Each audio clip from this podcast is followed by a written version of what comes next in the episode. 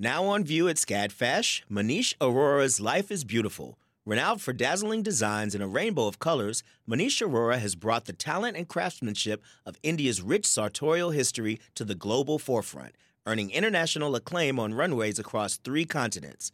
Designing in India since the 1990s, Arora's glittering garments celebrate extravagant expressions of self through varied materials, techniques, and silhouettes in a triumphant union of Western and Eastern aesthetics adapted to today's multicultural society with a touch of humor. Find out more at scadfash.org. Support for WABE comes from 100 Miles, a nonprofit committed to preserving Georgia's 100 mile coast. Protecting this critical coastal ecosystem takes all of us. Watch the stories of the innovators and future leaders who help keep our coast flowing at ourgeorgiacoast.org.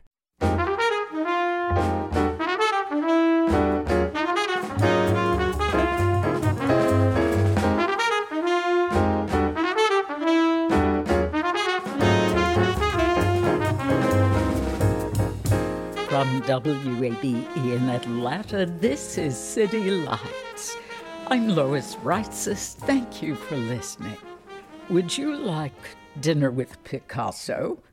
The Edgewood String Quartet is performing a wide array of music Friday evening at Pullman Yards in a themed concert alongside a four course dinner designed to tell the story of the music. The event is part of Imagine Picasso, the 360 degree immersive exhibition at Pullman Yards. We'll hear about music of various styles Picasso himself would have known, along with food and drinks inspired by his life. Also, Dance Canvas brings their diverse choreography to the Ferst Center at Georgia Tech. First,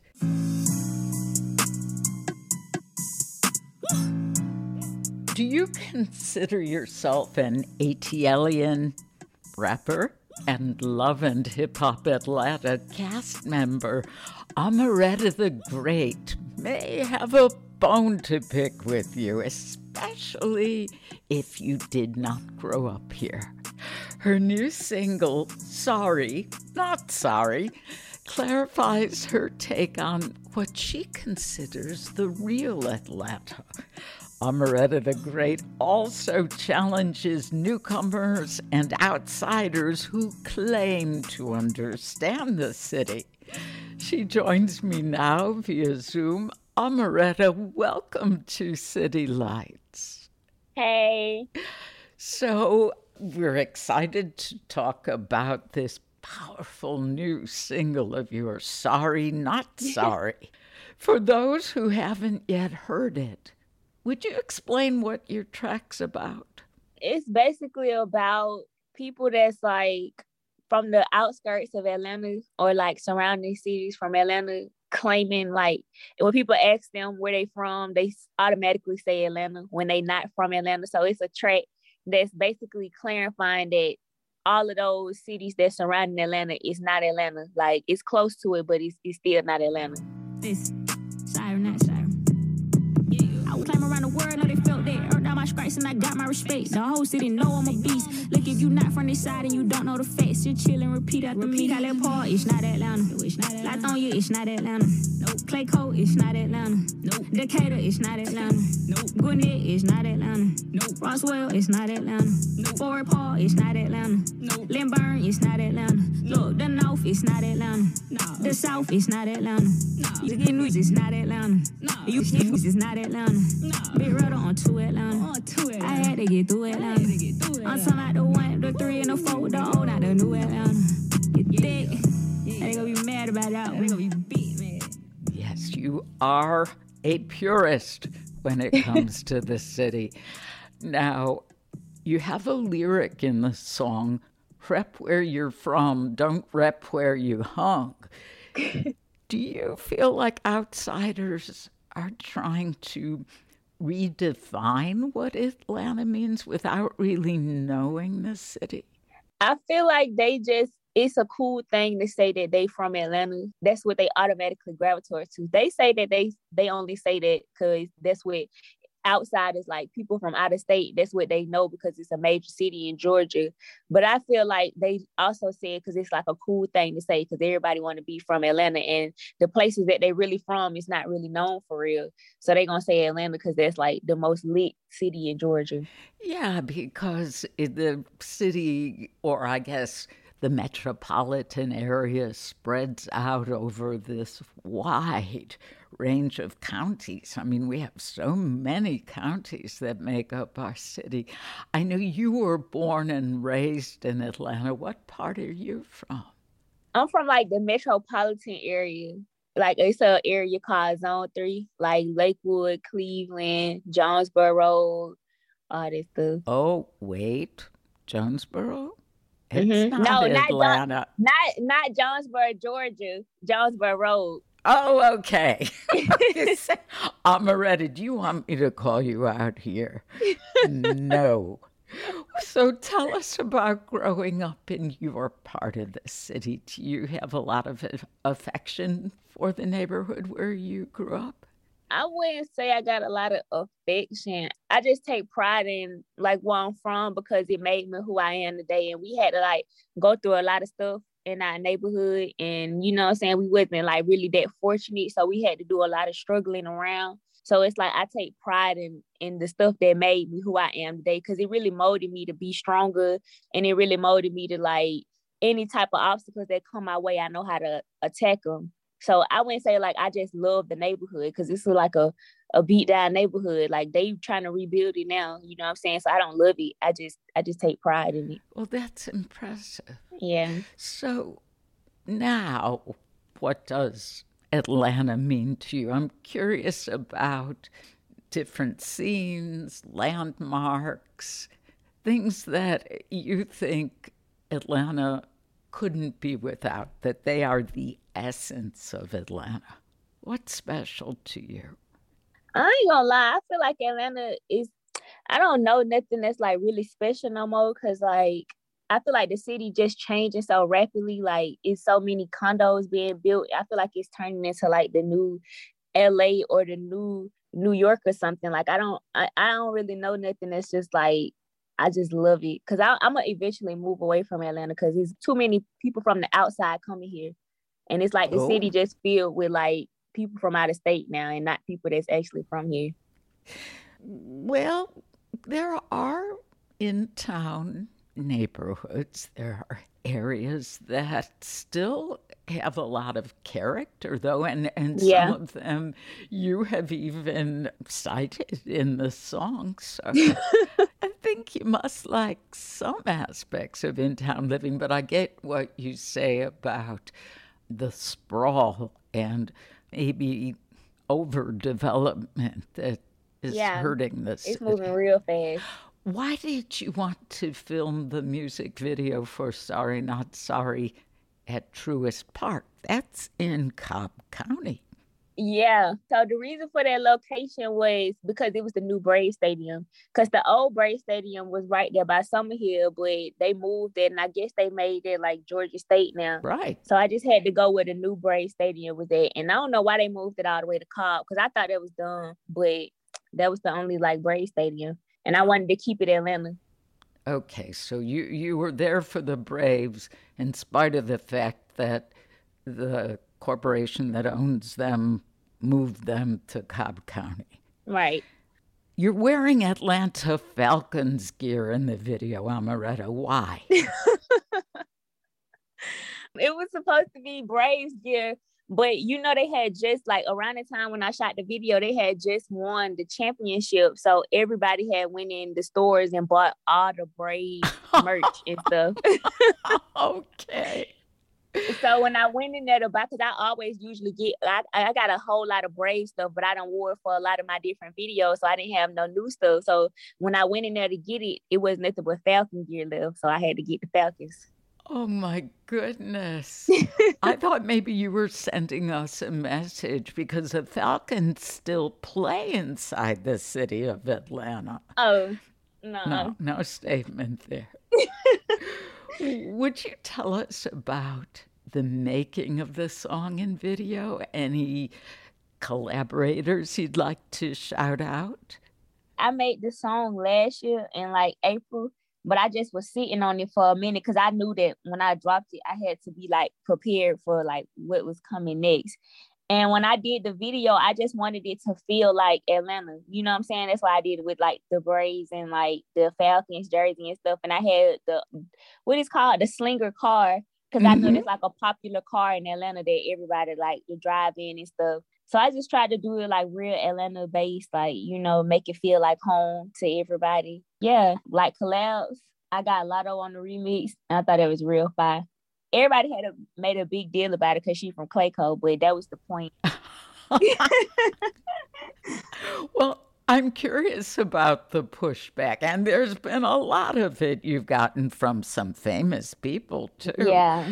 You seem like you can more than handle it, Omeretta, but what are some of the comments you've received? They just been going crazy. Like a lot of people was making a big deal about the location I shot it at. Like they was talking about my clothes. They was just trying to find any little thing to pick. And of course, the people from the outskirts, they the most upset because they've been telling everybody that they from Atlanta, and then I came out and told them that they not. So they embarrassed a little bit. Well, do you feel like there's hope? For unity here, the East Point and Clayco and Decatur. Can we all live together in Atlanta harmony? Yeah, we we that's what we doing now. They just need to know where they originally from. Rapper Omeretta the Great, her new single, Sorry, Not Sorry, debates who gets to claim true Atlanta heritage in our sprawling and changing city. In a moment, the Edgewood String Quartet takes us to dinner with Picasso Amplifying Atlanta, this is WABE.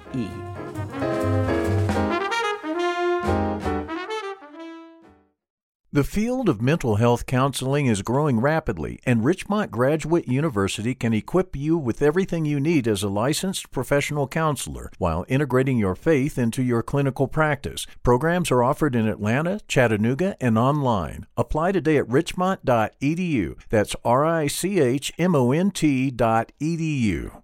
You love free, and at Ameris Bank, so do we. That's why we're proud to offer worry free, hassle free Ameris Bank free checking. Manage your money your way with convenient access to digital, mobile, and telephone banking, all with no monthly service fee or minimum balance requirements. At Ameris Bank, we're with you. For more information or to open an account, visit our local bankers in person or online at amerisbank.com slash free checking. Other fees such as overdraft fees may apply. Ameris Bank, member FDIC, equal housing lender. This is City Lights on WABE. I'm Lois Reitzes. Thank you for being here. During the height of the COVID 19 pandemic, the Edgewood String Quartet was formed to provide socially distanced, masked live concerts in safe spaces for the public.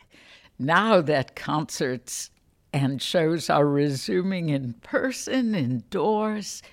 The Edgewood String Quartet is playing at Pullman Yards, a program called Tasting Notes Dinner with Picasso.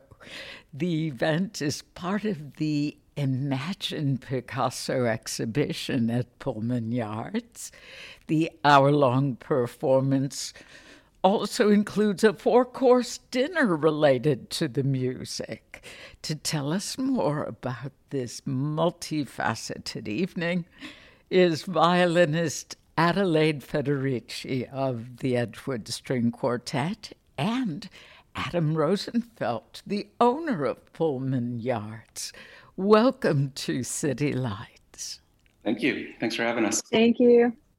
Adam, for those who have not yet been to Pullman Yards, would you describe its appearance and explain the transformation you made to an entertainment space? Sure. So it's a 27 acre historic site on the eastern edge of the inside the perimeter in the city of Atlanta.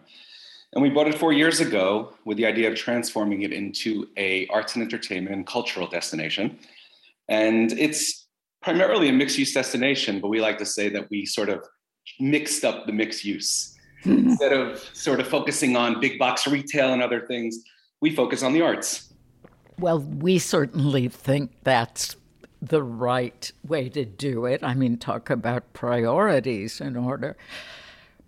If you could describe what the space, what the area looked like, and what you saw in your mind's eye for its potential. I spent with my wife Maureen, we spent considerable amount of time looking for a particular site. We visited many states, we visited many cities, and we were looking for an opportunity to do, like I said, a sort of mixed up mixed use development. Um, some people say disrupted. I like mixed use, mixed use. And so we met with a number of mayors and executives and economic development officials. And eventually we, we found this place, thankfully, um, originally through the state and Invest Atlanta. And then we were fortunate enough to win a public bid for the site in the summer of 2017. And for those of you who have been there, and for those of you who haven't, it's quite an extraordinary site. As I mentioned earlier, it is 27 acres, inclusive of 12 historic buildings that were all built between 1904 and 1965. Now, the buildings were all in various stages of disrepair. Of the 12, none of them were in repair. They were all beat up pretty badly. But what was really without dispute was the beautiful sort of architecture from the time period, the architectural significance that laid in the bones, and what we learned as we visited the site for the first time much of the civil rights history that was you know prominent in this in that part of the time when the site was being built through the middle part of the 20th century. And when we first saw the site we're, we're from los angeles moved here after we bought the site. And we had just had our second child at the time and she was turning one i believe and my wife didn't make that first trip. I called her from one of the buildings and said this is it. This is this is the place. Everything we've been looking for. This is it. Because although it was in the state of disrepair, just you could see the promise and the potential. And we do come from the film business originally, and so part of our intention across this mixed use, uh, entertainment based mixed use, was to focus on film and television. And I knew that the site was already used for film and television sporadically, but but often enough that it, that it made an impact in that industry. And we really believe from the first day we saw it, I believe and told Maureen, and then she saw it on pictures, said this is the place. And we saw because we, we knew that had we put some care and some thought into the planning and really took a deliberate approach, you know, when you set out to make a mixed use development, but focusing on arts and entertainment and, you know, creative and cultural economies, I call them. When you do that privately funded, and you have art exhibits and museums and university partners and symphonies and orchestra events like the one we're here to talk about. When you do that privately funded those are things that are normally done in civic based organizations or publicly funded organizations. So we really had to sort of take a deliberate but well planned approach. And the buildings are part of the show. And you know if you have the opportunity and hopefully people will have the opportunity to see picasso or saw van gogh the buildings are part of the show. And we were fortunate that we were the North American premiere for that particular Van Gogh exhibit. And the Picasso exhibit was just opened a few days ago, where it's only opened in San Francisco and Atlanta. So they chose this city over every other uh, besides San Francisco. So we were honored. And we, we feel that the vision of the arts, Emory University is moving in in a few weeks. Emory University is opening one of only eight international science galleries in the world. It would be one of only two in the United States, and that is um, a permanent installation. And that opens in a few weeks. So if you combine the symphonies we put together in the arts and the university partners and the science, and we throw in restaurants and bars too. We do have we have big events, but I, I feel like that's we're gaining on the realization of this unorthodox yet we feel worthy vision.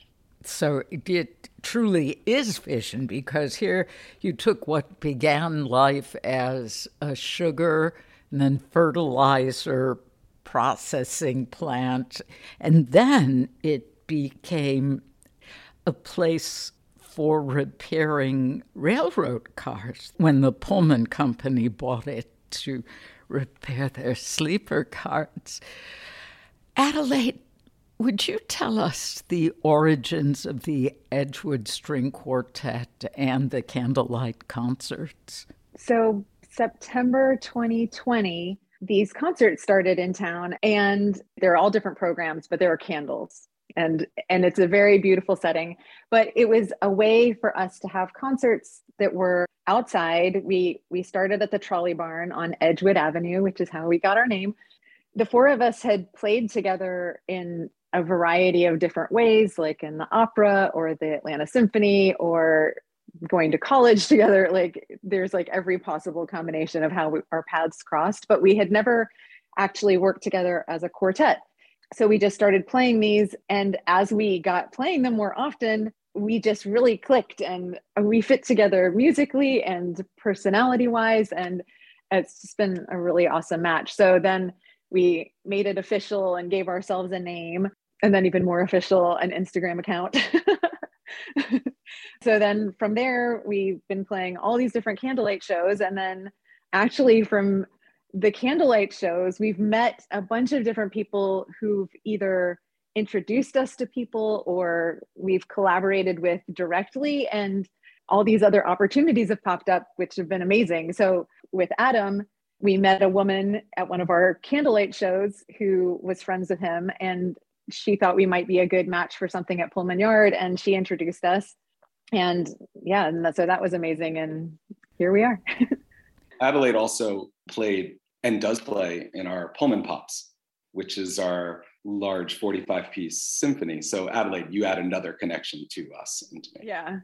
All all these different ways of connecting. Yeah, I got to play the very first Pullman Pop show last summer, which was really fun. And we ended up moving inside for that concert because of weather and the place looked so magical. Like when you see it from the street, I, I've always driven by Pullman Yard because my son plays soccer over there. So I'm always driving over there. And from the street, it's like a really beautiful building. But when we did the concert for Pullman Pops, it was it was just gorgeous. Very special. If you are just joining us, this is City Lights on WABE.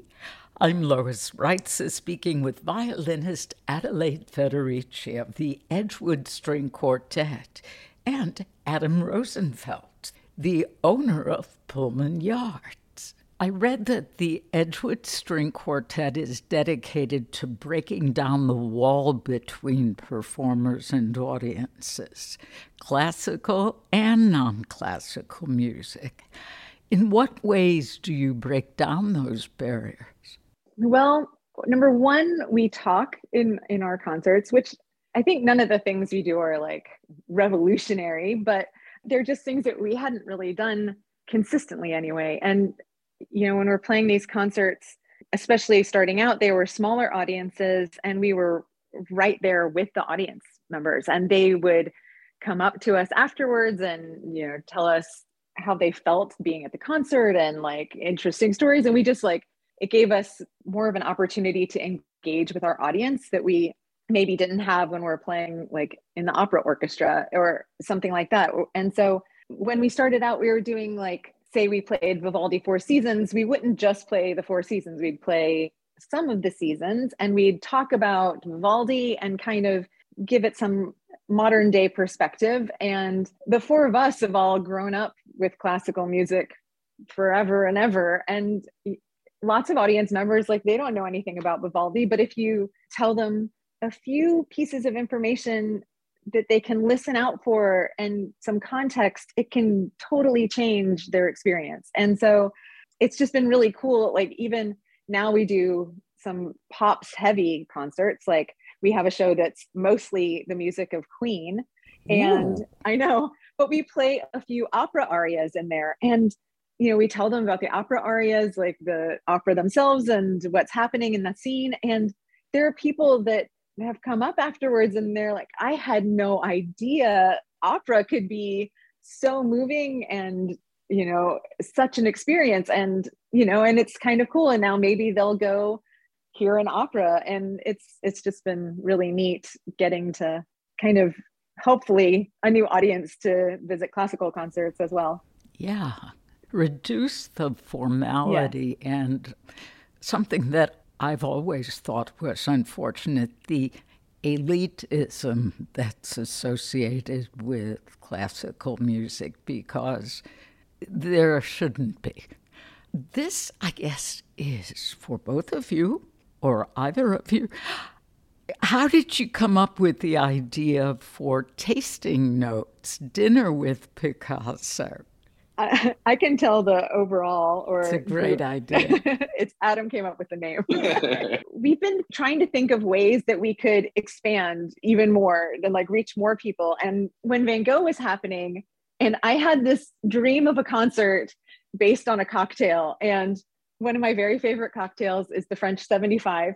And so we were thinking, oh, we could have this French cocktail and we could design a program around it. And it could be lots of French music and it could go with the Van Gogh exhibit that's there. And then right after we had this idea, the Van Gogh exhibit was done. but then when the Picasso exhibit opened up, we're like, ooh, we could do a Picasso program. And so we pitched the idea to Adam and I'll let you take over, Adam, if you want. So I think our goal and mission or one of our internal mandates is to make the arts more accessible perhaps you know you know a little more uh, cooler more relaxed space to see classical music. That's why we do you know immersive art and other things. So it provides an artistic and cultural experience but it, it does it in a setting where people aren't meant to be intimidated and meant to have fun so this was only a few weeks ago that we launched this idea. We wanted to time it to about the first week or so of the Picasso opening, but we don't envision this as a one-off. We, you know, as Adelaide mentioned, she and and her partners and Alice, her partner, um, they have all sorts of ideas that we have already sort of been ruminating and, and planning and you know we do have our own executive chef on site and we do have our own bar program and our own you know sort of um, head of beverage and mixology so we can do things in this manner that we hope the audience is able to come and appreciate art in a slightly different way, but, we, but equally authentic, we hope. Well, let's talk about this cross fertilization here. How did you and Chef Chris Hughes work to create this four course dinner? Oof. Well, now I'd be presumptuous that I have anything to do with that. Ah. Thankfully, we have such faith in Chris, and we're so happy to have him on board. And he does come from an extensive, you know, very superlative sort of background in fine dining across Atlanta. So that was, I wouldn't speak for him that that was the easy part, but I think it was an exciting part for him and certainly an exciting challenge and much different sort of task than a chef would ordinarily have maybe in a sort of traditional fine dining setting.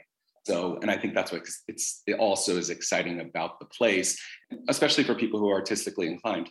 You know, we're very broad in our sort of spectrum and, and broad in our sort of allowances for people sort of like, you know, spreading their wings artistically. So in this particular show, being that it's Picasso themed, you know, there it's meant to be imbued with Spanish influences from both the food and the drink. And I know Adelaide and her partners, the quartet, have put together a really cool mixed Spanish influence show.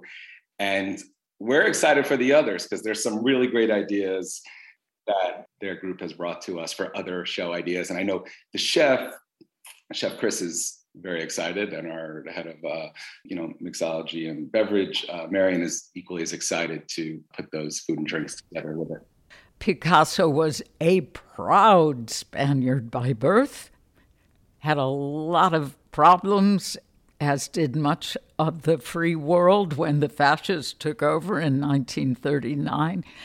But as the creator of your exhibition, Annabelle Mauger said Picasso was French much more than he was Spanish. How does the music you are choosing reflect the French and Spanish aspects of Picasso? Well, we sort of divided it up into like the forces of the meal. We're going to open with the entr'acte to Act Three of Carmen.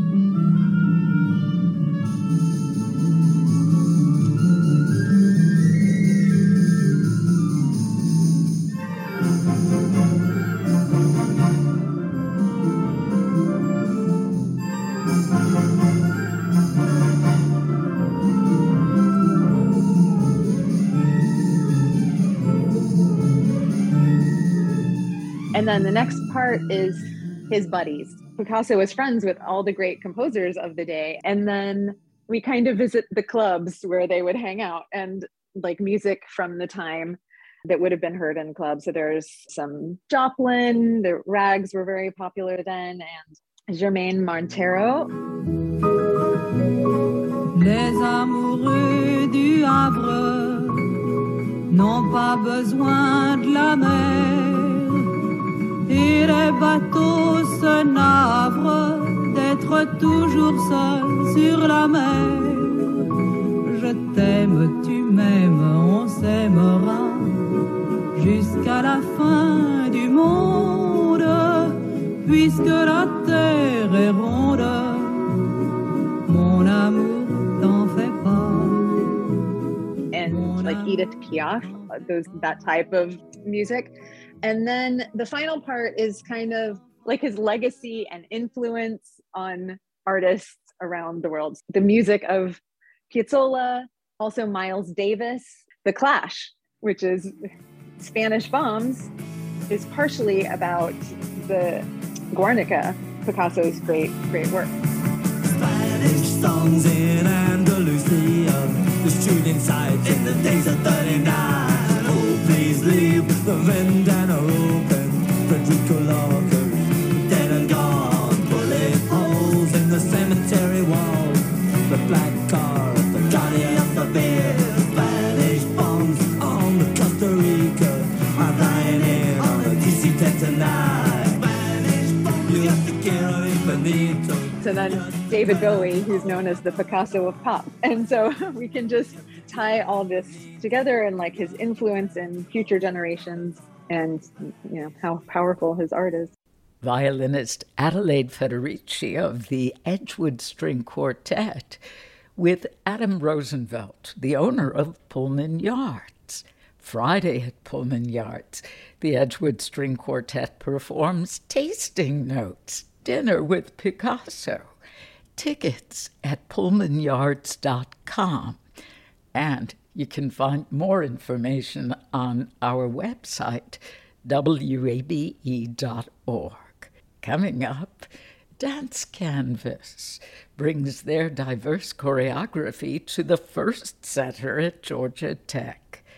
Amplifying Atlanta, this is 90.1 WABE.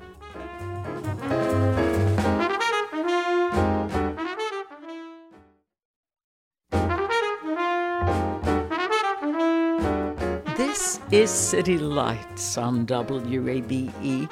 I'm Lois Reitzes Thank you for listening. The pioneering 20th century choreographer George Balanchine once said, Dance is music made visible. Dance Canvas explores the conceptual layers of the art form in their work and initiatives. They'll showcase works by new artists this weekend at Georgia Tech's Ferst Center and premiere three new dance films as part of their new Dance Canvas on Film program. Joining me now via Zoom, Dance Canvas Artistic Director Angela Harris, with the professional program manager Dana Woodruff and dancer choreographer Atarius Armstrong. Welcome to City Lights. Thank you, Lois. Thank you, Lois. Thank We are so thrilled to be here. Oh, I'm thrilled to talk with you. Angela, how did Dance Canvas pivot during the pandemic? Oh, we had a lot of time to really think about what was important to us during the pandemic. At the start of the pandemic, we kind of didn't know what to do. I know for everyone, it, it's a whole new world. There was a lot of tragedy happening. And what we wanted to do was be there and be a support and be a resource for dance artists in Atlanta. So for us, during the pandemic, we really listened to what our choreographers needed. We heard that they needed space to create and time and support. And so we we built a partnership with Atlanta Contemporary and we had outdoor performances and this is actually our first main stage performance back at the Ferst Center in two years.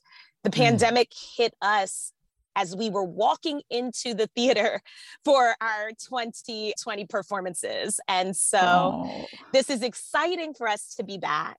And I think the other thing that the pandemic allowed us to do as we started to think about how to support artists is a lot of things moved virtual. And what we realized was that there were choreographers that were in need of the resources to be able to move their choreography onto film. And that actually came about by one of our choreographers, Terry Lynn Jones, who suggested that we create a dance canvas on film program. So that is kind of all the results of being creative during the pandemic. Well, that was a robust endeavor and it's ongoing. Please tell us about the upcoming performances highlighting the next generation. So, this is our 14th season. We are thrilled to be back at the Ferst Center for the Arts. It's a wonderful partnership that we have with Georgia Tech Arts to bring our choreographers to this stage.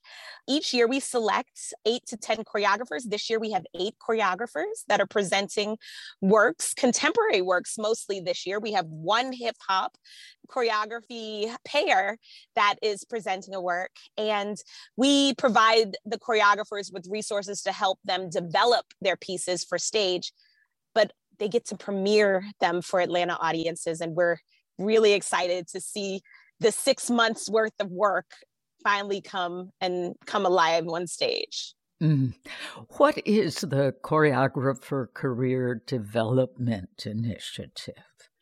Well, our Choreographer Career Development Initiative was designed to provide emerging professional choreographers with a place to workshop and grow ideas and then provide them with the resources to bring those pieces to stage. And this is actually designed because there really isn't an entry level way for choreographers to have their work commissioned by professional companies. A lot of freelance emerging choreographers have to self produce work, they have to find dancers to hire. Atarius is a really has a really exciting new dance company that's here in Atlanta and we want to put his work in front of our audiences. So eventually those people will become his audiences. But it's like a stepping stone. So it's like we provide this platform for these young artists so that they can have their work shown and for audiences to see them. And how are the choreographers selected Dana, is there an audition process? Is it, well, I guess it would be virtual. Yes, we put a call out for submissions. And then, yes, we, we look at everything digitally and go from there and make our decision. It's hard because we often have so many wonderful artists submit. But yes, we narrow it down to between eight to 10 per year. Hmm. And what are you looking for in particular? We have a panel that actually makes the decision. So it's not just Dana and I that are watching it. I think we really look for new ideas and we look for choreographers who need this stepping stone, as Dana put it, to make the next step in their career and in their life as an artist here in Atlanta. Atarius, you were one of those selected choreographers. Your piece will be featured in the upcoming performance. What can you tell us about it? Yeah. So, one, I have to say thank you to Angela and Dana for even allowing me to uh, be a part of this process. The piece that I will be presenting is called Cabbage in the Concrete, which was based off of my grandfather just so happening to uh, grow a cabbage in his concrete driveway. And it made me think about the connection to my family and our personal lineage and how we as individuals have this natural ability to kind of grow through strange environments and strange places. And so, yeah, the piece itself is just all about reconnecting to family lineage and uh, the healing of generational trauma. Mm, it's a wonderful metaphor. How do you translate that into movement? I mean, I'm curious about the cabbage. Yeah, it's been interesting translating it to movement. Part of it, I wanted to kind of um, go about it from like a narrative and storytelling point of view. But another part was just that I wanted to focus on all of these different layers and richness that comes with uh, the aspects of family and how there's never just a flat story. There are always these little intricacies and things that are kind of hidden under the surface that you might not necessarily see. And so that kind of goes into play with the, the layers of the cabbage, if you will. Naturally, as a choreographer, a lot of my movement tends to be very athletic, combined with a little bit of martial arts and acrobatics, combined with contemporary dance. And so I knew that at the basis that was going to be there.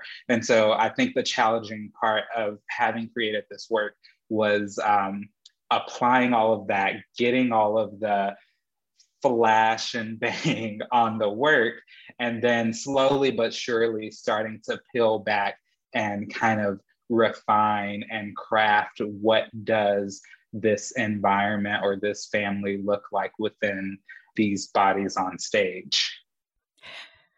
Can you tell us about your approach to constructing a new dance piece? Do you select music first? Or do you create the dance and then find music to match? I create the dance first. And sometimes I think it can be a little bit frustrating during the process. I don't think that my dancers have gotten frustrated with me, but I know that sometimes the going back and forth of selecting music and kind of finding things that work and don't work can be a little bit challenging. But normally I tend to approach it with the phrase work and the choreography first, and then we adapt to the music. Um, and that's kind of how it's been with uh, this work in particular as well. We started with just a general idea or theme around what the music might sound like. I knew that I wanted an initial soundscape that would then develop into something else. And so I was lucky and lucky enough to be able to find a composer, Michael Wall, who's been very uh, collaborative in terms of actually building out this this score that actually works for the nature of the piece. Hmm. How would you describe your experience as a choreographer in this 2021 2022 cohort of Dance Canvas? Yeah, it's been it's been great. I think that Angela and the rest of the Dance Canvas team um, have been very proactive in terms of providing us resources as choreographers and also as artistic leaders, which I think has been a great part of the process. It's not just about, you know, how are you creating this work, but it's also about how are you creating this work and actually leading a group of people and marketing yourself and building connections. And so I found that it's been a, a very robust and enriching um, process. It's definitely been a little bit challenging initially, you know, having to navigate through the challenges of COVID and having to have things just kind of like just go out of whack just due to you know things being virtual or getting shut down because of snow and schedules getting moved everywhere. But for the most part, it has been very, very rewarding. And I think that kind of in the nature of this work and of the past couple of years is that, you know, we as artists will um, typically kind of thrive in these situations where you're really having to kind of push through and find a creative avenue to get to your end goal. Mm-hmm. If you are just joining us, this is City Lights on WABE. I'm Lois Reitzes speaking with Angela Harris and Dana Woodruff of Dance Canvas, along with choreographer and dancer Atarius Armstrong. Dana, would you tell us, please, about the new film program of Dance Canvas? Yes, I'd love to. So, this is a brand new program this year that we're offering. And as Angela mentioned, it was brought to us by Terry Lynn Jones. And we have three wonderful artists who are going to be presenting new films Shantane Doss, Veronica Silk, and Dana Sokolowski. And they've been working all these months um, on their films, and we brought in advisors to work with them and um, offer them mentorship. And it's been really exciting to watch these projects grow. I imagine there there must have been a learning curve involved in dancing. Yes. I mean, having been trained yeah. to dance on stage or choreograph for stage, and then you have this camera and lens and lighting, mm, mm, all these things you must consider. Absolutely. And to be honest, this is not something that I know much about. So that's why we brought in people who really do know how to construct these films and what it takes to put into it and create it. And yeah, we're very fortunate. We have Britt Fischel and Daniel Gortzman and Andrea Knowlton came in to consult and and they have you know years of experience with creating dance for film because it is quite different and I'd say Angela and I are not aficionados in this area. So, nor would anyone have expected you to be. I think that is one of the silver linings, if there is such a thing, from the pandemic is learning just how much we can add to our skill sets. Mm-hmm. Definitely. Definitely. In this case, talent. What do the three films depict or convey? Well, I can talk a little bit about each one. I know that Shantane Doss's film explores mental health and specifically women of color and how sometimes it can go without being acknowledged. And so her film explores themes around that. And then Veronica Silk's film explores futurism and the beauty and majesty of, of um, African American beauty and, and features. And then Dana's film is interesting. It has, I feel, multiple themes. Angela, do you want to talk about her film?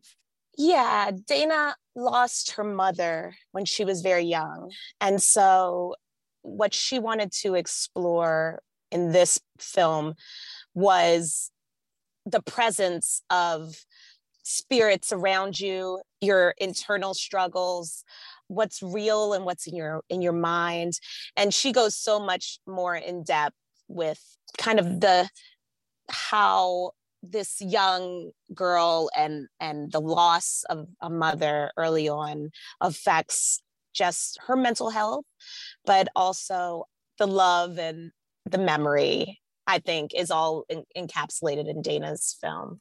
Ah. All told through dance as well. So I think that that's that's really the beauty of the dance on film lens is that and I've learned this in the process that the camera is also depicting movement. So the camera is actually part of the choreographic element in these films and what can be told just through movement and through imagination. How special. Do you think the film program of Dance Canvas will continue after the pandemic? Hopefully, there will be an end to this. Yeah, I, I hope so. I mean, I was intrigued. I've learned so much.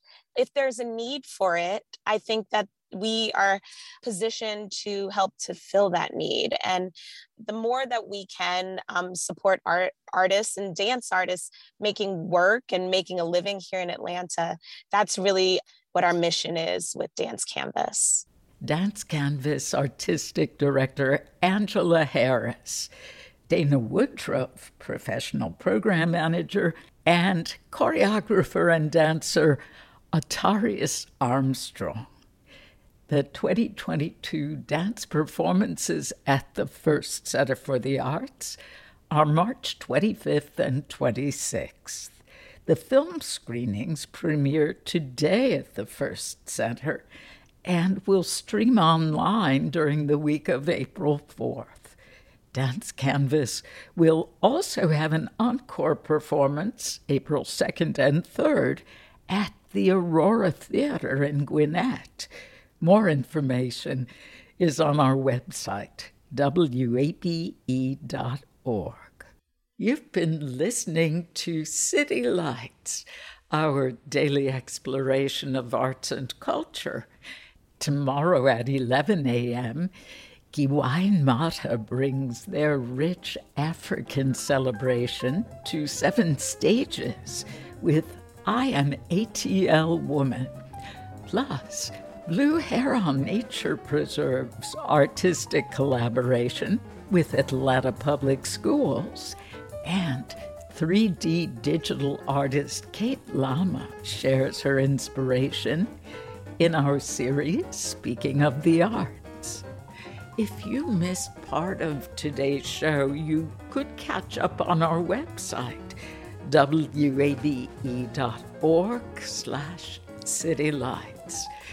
There you'll find our complete archive of interviews, so you can listen to City Lights on your own schedule. City Lights senior producer is Kim Drobes. Summer Evans is our producer, and our engineer is Shelley Canavy. I'm your host, Lois Reitzes. Do connect with City Lights on social media. We're at WABE City Lights on Facebook and Instagram.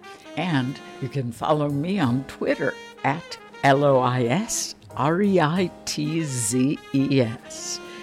Thanks for listening to WABE Atlanta.